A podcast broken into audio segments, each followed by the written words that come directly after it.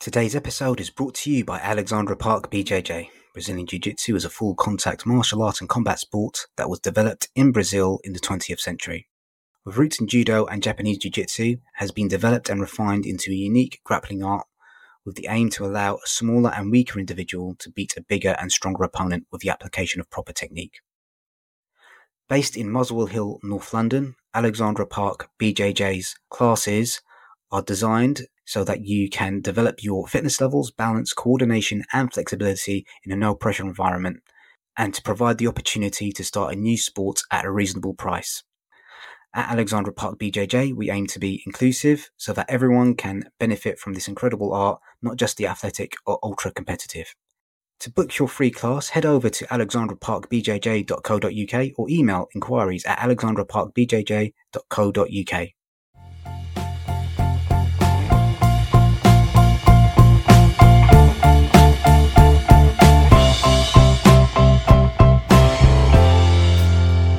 Welcome to Audiobookish, an audiobook review and discussion podcast looking at audiobooks both big and small, as well as radio plays, narrative podcasts, anything audiobook ish. This podcast may contain spoilers, rants, curse words, mispronunciations of names and places, and more.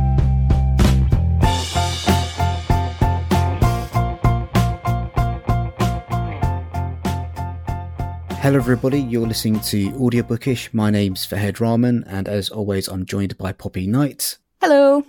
And today we will be discussing The Doctor's Wife by Daniel Hurst. Um, I just want to give uh, a quick thank you to Jess Mhm. from Bookouture for sending us the advance review copy for this one. Poppy, do you want to read out the blurb? Yes, so The Doctor's Wife by Daniel Hurst, narrated by Sarah Durham and David Wayman. He thinks his secret is safe, but she knows the truth. My husband is a doctor. He's smart and charming, and everybody trusts him, except me.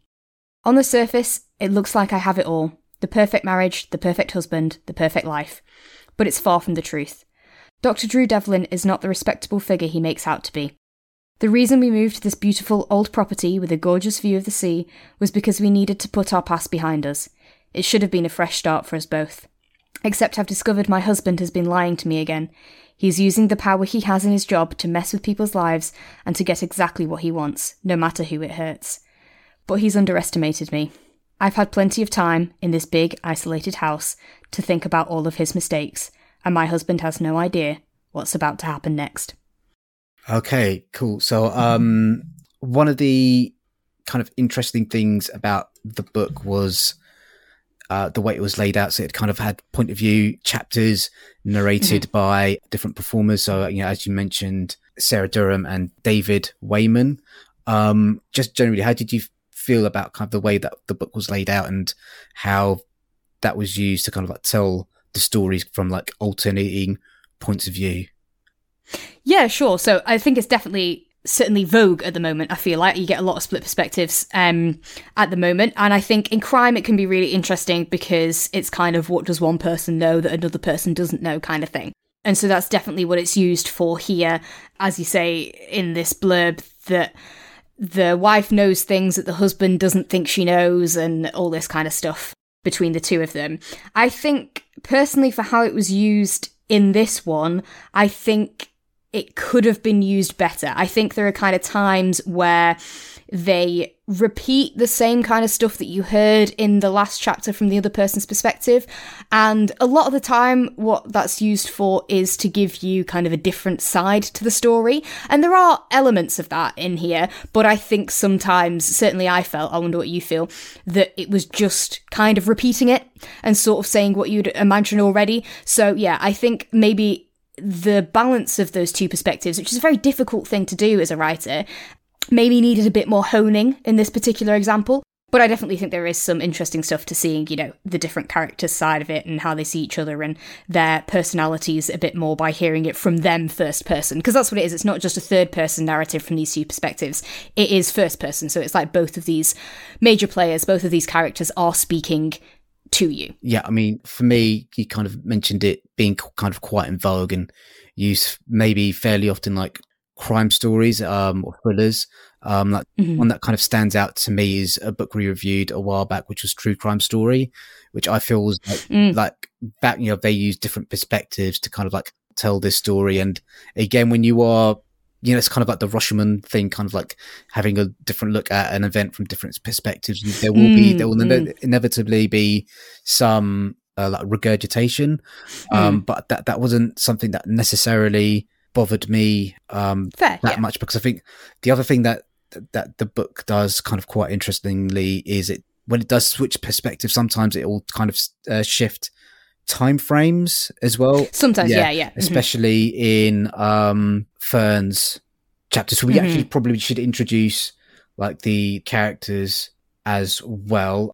So that you know the main the main players in the the book are Drew and Fern, who are married. Uh, Fern is the titular doctor's wife. Mm-hmm. Drew is having an affair with Alice, and Alice's husband is Rory. And yeah, so it's just kind of you know the way that uh, Drew and Alice's affair kind of unfold. It does kind of occasionally shift time frames and kind of you know what Fern knows about that affair also kind of like is revealed through shifting time frames. I felt that was kind of quite um clever as well. Mm. I'd kind of wished because okay, so I don't believe this is a spoiler because you know from the prologue that Drew's dead. Yeah. Right? Yeah. So you know that straight at the start. Um, which yeah, makes I find it interesting that this is how they've written the blurb and as well of what you get through a lot of the book that's sort of it's building up tension as if you don't know he's gonna get murdered. Yeah.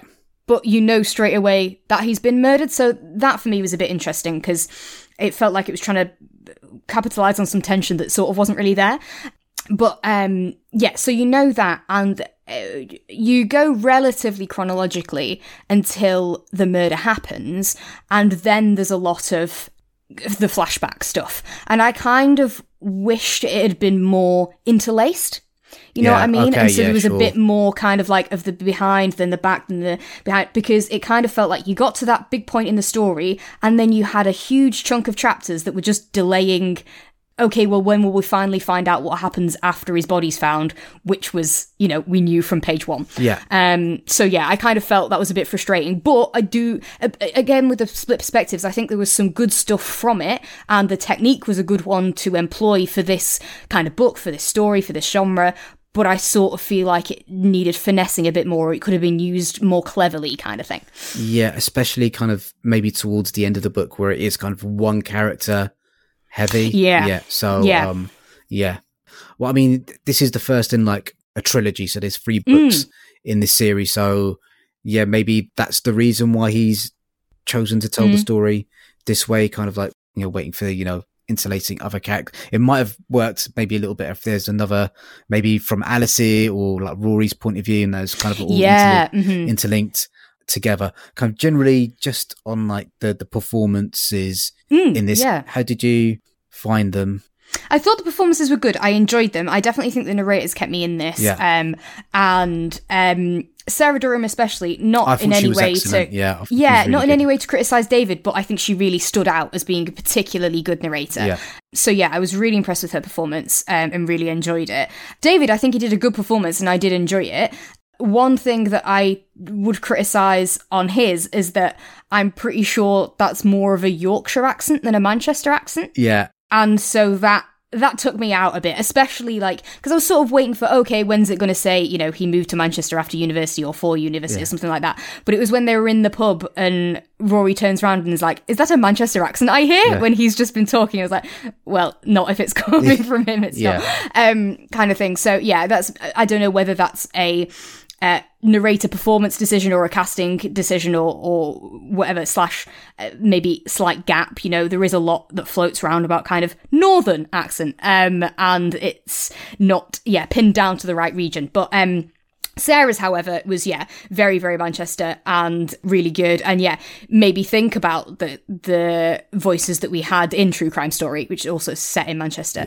Yeah. Um, with characters from there. So yeah, I, I really enjoyed hers from all perspectives, from kind of the, the performances, the emphasis, as well as the accent and stuff like that. And then yeah, you know, I really enjoyed David's as well, but I didn't think his voice, or at least the accent he used, was quite right for that character, um, and didn't quite stand out as much as Sarah's, but just because hers really did stand out. Yeah, I mean, like the yeah, Sarah's performance I felt was was really strong. Um, mm-hmm. especially mm-hmm. like the the tempo of the way she performed, mm. some of the um uh, you know, uh, kind of, kind of script's the wrong word, but kind of the way she kind of performed some of the lines in the book. Mm. There's that points where she was like hissing with rage, and then kind of like mm. you know, um, you can kind of really tell uh, in the sections where she's kind of emoting this kind of like really cold, like resentment towards Mm. um towards Drew, and then there's kind of like other bits where she's kind of like a little bit like more not not necessarily laid back, but kind of like detached from what she's doing. Yeah. So, and I felt that that Mm. was really good.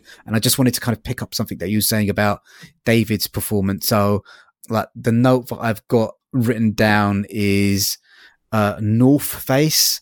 Which I think is kind of like, do you think that it was like a, a genuine, do you think he was from the North or do you think he was a guy maybe putting on like a generic, well, yeah, I up, up, gonna go down pit sort of like, um, the impression I got is that I thought, um, but I could be wrong. I thought it was quite an accurate Yorkshire. yeah. Um, uh, because he he sounds like Matt Baker to me, like really similar to Matt Baker. That was who I had in my head, kind of thing. Not that I think Matt Baker would be as um, unlikable a person as um, the character in here.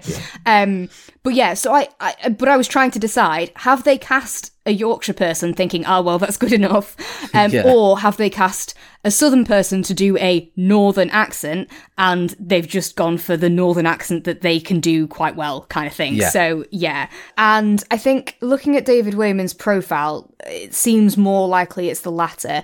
And similarly, I think it's unlikely you'd have a Yorkshire person where that's their genuine accent doing that for a Mancunian part, right? And there obviously is issues around casting non-northern narrators for northern parts, partly kind of yet the lack of availability for those roles still even now with different regional accents. And then also this you know for the listener experience you run that risk of the accent not being authentic to the character. Um so yeah, there's definitely a problem there. Yeah, I mean, I, I think the, the one thing I would like to compliment on David's performance was he- really kind of gets across how like Drew is like a nice guy. I'm just a really nice guy. Right. You know, it's kind of like one of those like really, you know, slimy undercurrent of slimy Mm. two faced kind of, you know, I'm just a nice guy. I'm just trying to try to do the right thing and kind of like, you know, that, that sort of entitlement that is kind of like, Yeah. yes, I felt he really did a good job of like getting that across while kind of also making it believable that Drew would be attractive to both Right, um, yeah. Alice and Fern because in the wrong hands it, it, it could have kind of because he is such like a despicable person. It's Oh, kind of like yeah. yeah. yeah, It's kind of like it would be kind of like you do need to like, humanize him is maybe the wrong word, but you need to Mm. kind of like give him a little bit of um something. And he's got you know David's got quite a nice voice, so yeah. Oh, so, and lovely, yeah, yeah. So yeah, so I, I would kind of Yeah. say that as as well. No, I think that's very interesting. And I think also this leads on to one of my biggest kind of takeaways from this was that he's he's really not a sympathetic character Yeah. at all. Um, and it's fine that you that you think that. I think you're very definitely meant to think that. And what I just found though was that I think you could have gleaned a lot more about his character by inferring it, but so much of it was stated Yeah, right? It, it basically says in his first chapter, I'm a manipulative person who puts on this kind of charm thing to lure people in, but actually I'm just out for my own self interests. And I do have genuine affection for other people, but I still want them to kind of serve me in a relationship and I want people to treat me as powerful and want to be able to do what I want. He basically says that. Yeah, And to me, like, it sounded like I was reading, well, maybe David's character notes. Yeah. You know, like when an actor does, you know, their, what's my motivations? Yeah. But who am I really? And psychoanalyzes the character. That's what I felt like I was hearing. And for me personally, I don't like when my books are too obvious. Yeah. You know, I prefer kind of like, so he does actions and he says things and you're going to infer from them, okay, but actually, what he means by that is this. Yeah. You know, like I kind of wanted to hear him lying to himself, Yeah. saying, I just really care about her. And us very obviously know, no, mate, you're doing that to serve your own self interests. Yeah. But he turns around and goes, but actually I was doing that to serve my own self-interest. Yeah. And I was like, oh, Yeah, yeah. for me that that is yeah, not something I enjoy in my book. I like my books to be more they show rather than tell. It's that classic Yeah. phrase, isn't it? And this book definitely tells. Yeah, I think especially with a character like Drew in in real life, they wouldn't have that level of like self awareness. Yeah. I don't Yeah, think it's kind of like yeah. Yeah. So I think here, you know, yeah, him kind of. I think it's, it's a, a good point that you raised. Him kind of lying to himself and doing like weird mental gym- gymnastics to kind of justify like his behavior because like what he Mhm. does is absolutely completely mental. I mean, he kind of Yeah. up, uproots his entire life to try and Yeah. on the off chance that he's able to kind of reconnect with you know with Alice who's decided to to, to kind of like um end the affair. I'm not, that might be slightly spoilery, but it's kind of like what he does is absolutely completely mental. And yeah, Yeah. so but anyway, we were kind of like rewriting a different book. Uh, anyway, so kind of um getting a little bit back uh, back on. Yeah, but I think even within those realms, even if of him being like that, yeah, I think I wanted a bit more of we build an impression of the character rather than have an impression of the character forced upon us. Yeah. Um, kind of thing is more what I'd want. And I think I don't think you get it quite as bad in Ferns. I think there are some in Ferns that have the same kind of thing where like she says something and then goes, and the reason I did that was because this, and Yeah. you're like, well, yeah, we got that.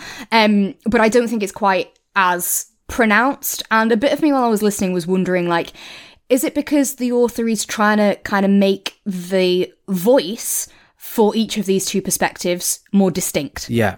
And is, is he kind of giving a different voice to one of them to the other? Because I did feel, for the most part, there was a real difference with Fern's sections. I enjoyed the writing of Fern's sections a lot more than I enjoyed the writing of Drew's sections.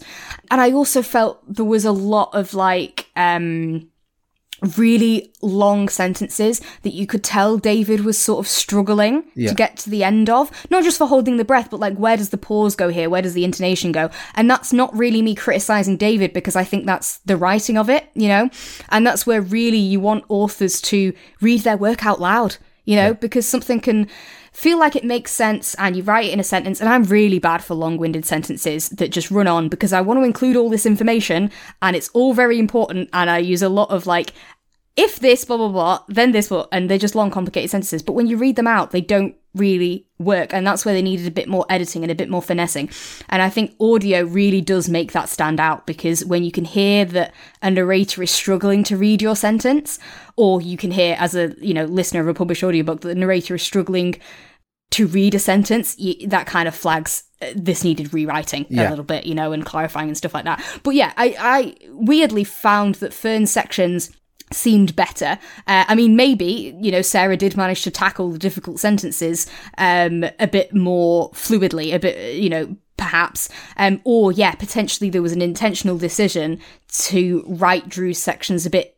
differently, but I didn't think it was quite as as good. Yeah, I think I think there, there might be like a character thing in there because you can kind of like the, imagine Drew kind of thinking a lot of himself and him right, yeah. Yeah. kind of like speaking to himself in like really long-winded sentences Mm, full of like mhm. self-importance. Where Yeah. um Fern is full of like more rage.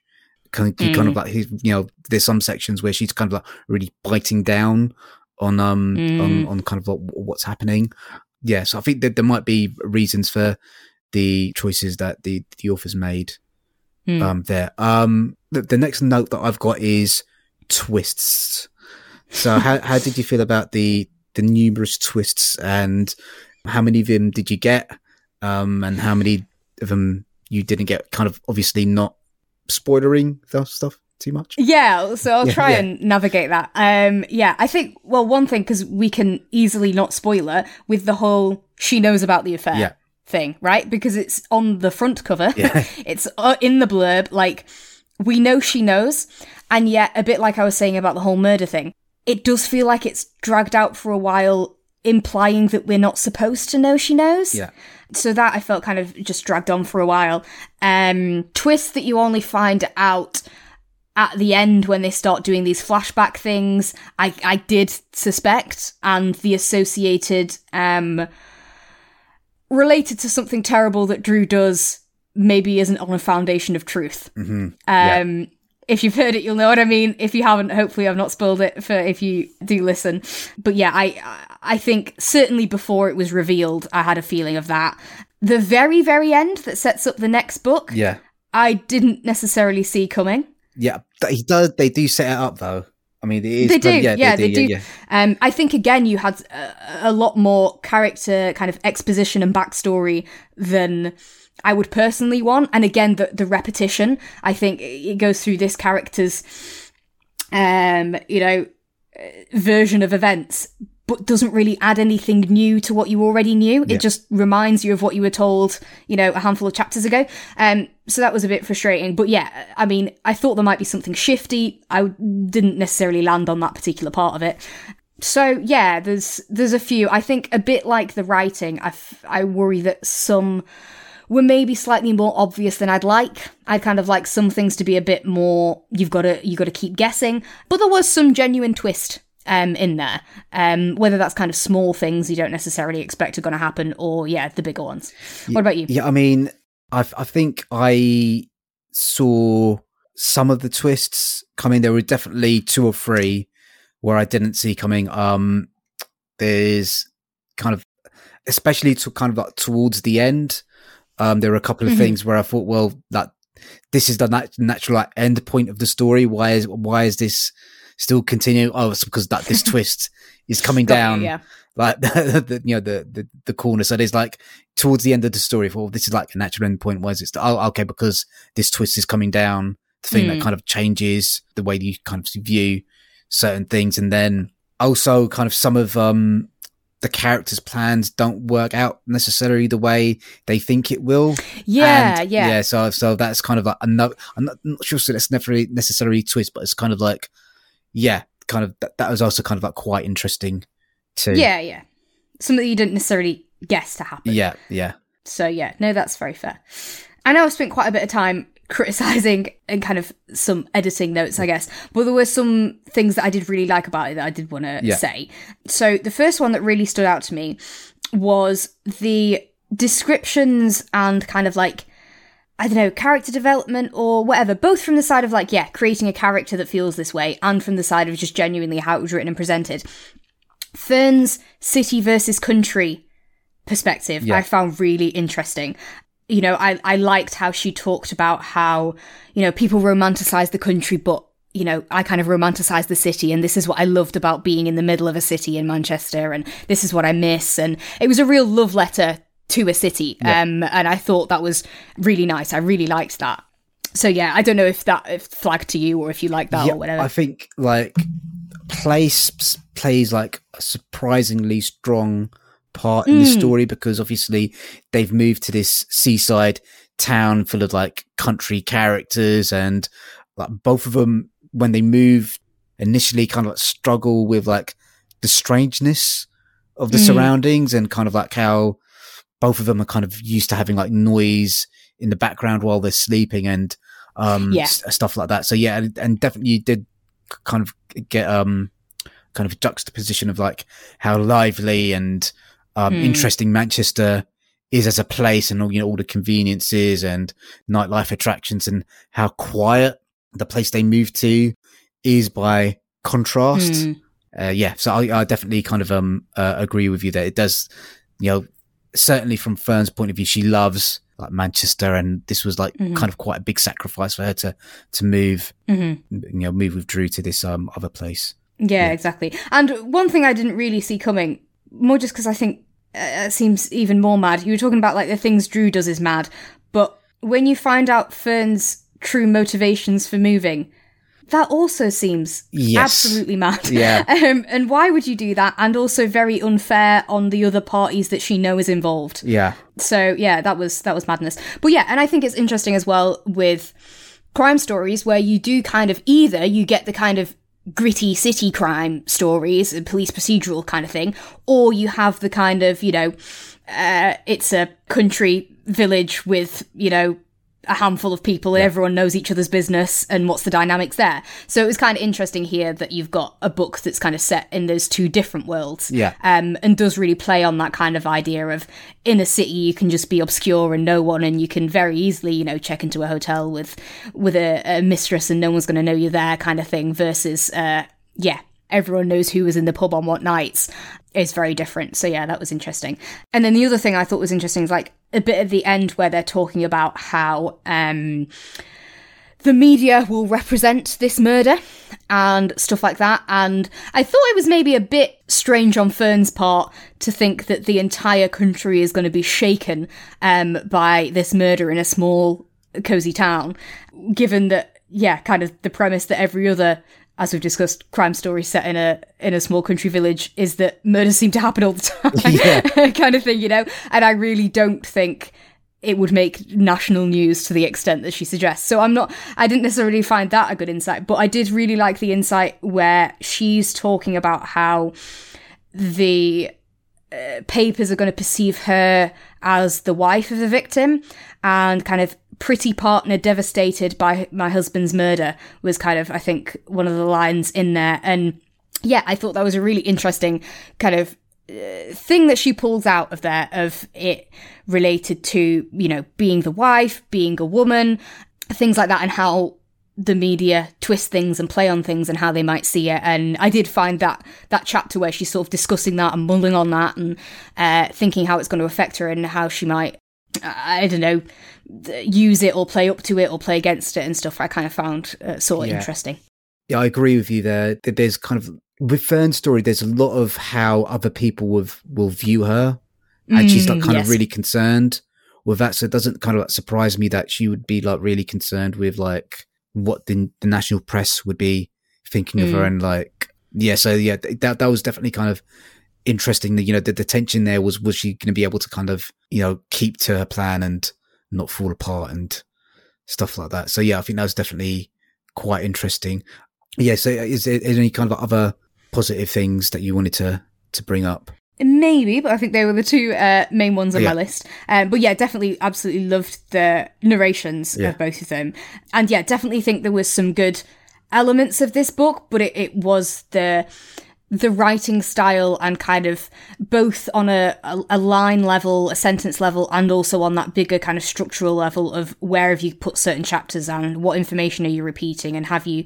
changed time here uh, enough or too much or whatever that I thought was maybe lacking. I've come across another note here where I've written about like it sounds a bit like a thesaurus has been used too many oh, times. Oh, yeah. Okay. Um, I'm glad you agree because yeah, there was kind of like um and I put my clothes here and pick up the garments and you know and it reminded me of Dave Gorman programs really funny. I'm a big fan of his. And on one that he did he did a game with his contestants that was kind of like uh, how in journalism everything has to have a synonym for it. You know, whatever in a newspaper, whatever they're talking about, it has to be referred to as something else. And they kind of did like, which ones can you come up with? So it's like, okay, if you're writing an article about cheese, what can you say? Um, milk, food, and the delicacy favored by mice. And you know you know what i mean? That kind yeah. of style that um that newspapers use. And yeah i did find there was some in this where it's like it's a book you can just say clothes twice. Yeah. it's okay it's okay.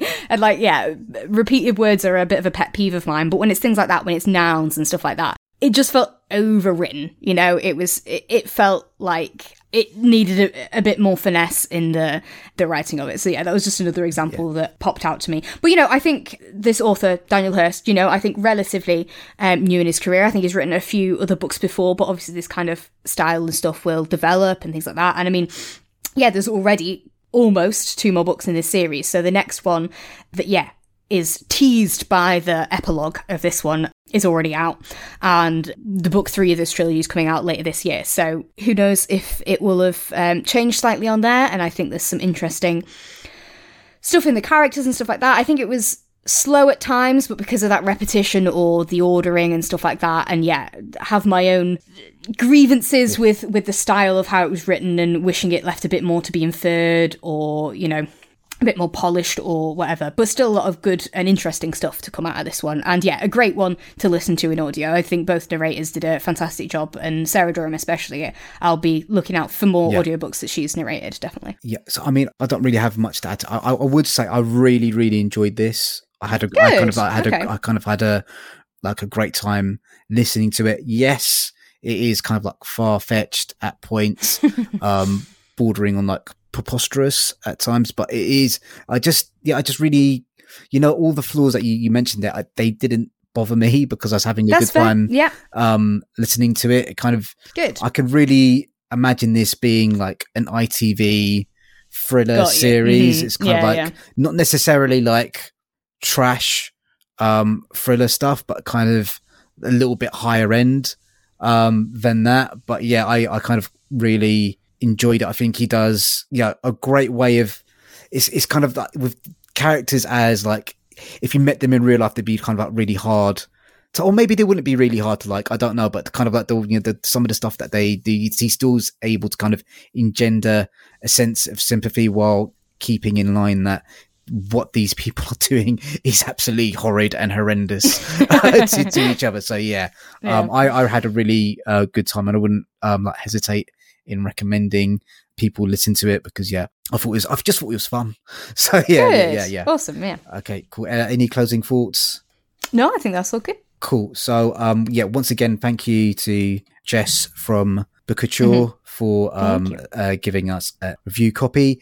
I have finally got around to setting up a uh, Patreon account for us. So um, I'll be kind of including that in the description to this episode. If you can please donate, that would be great. We've got the link to our tip jar. If you can donate money through there, if that if that's what you prefer. Um, you can uh, get in touch with us by emailing audiobookishpod at gmail.com and we are on our social medias at audiobookishpod. Um, let's say bye, Poppy. Bye. Bye.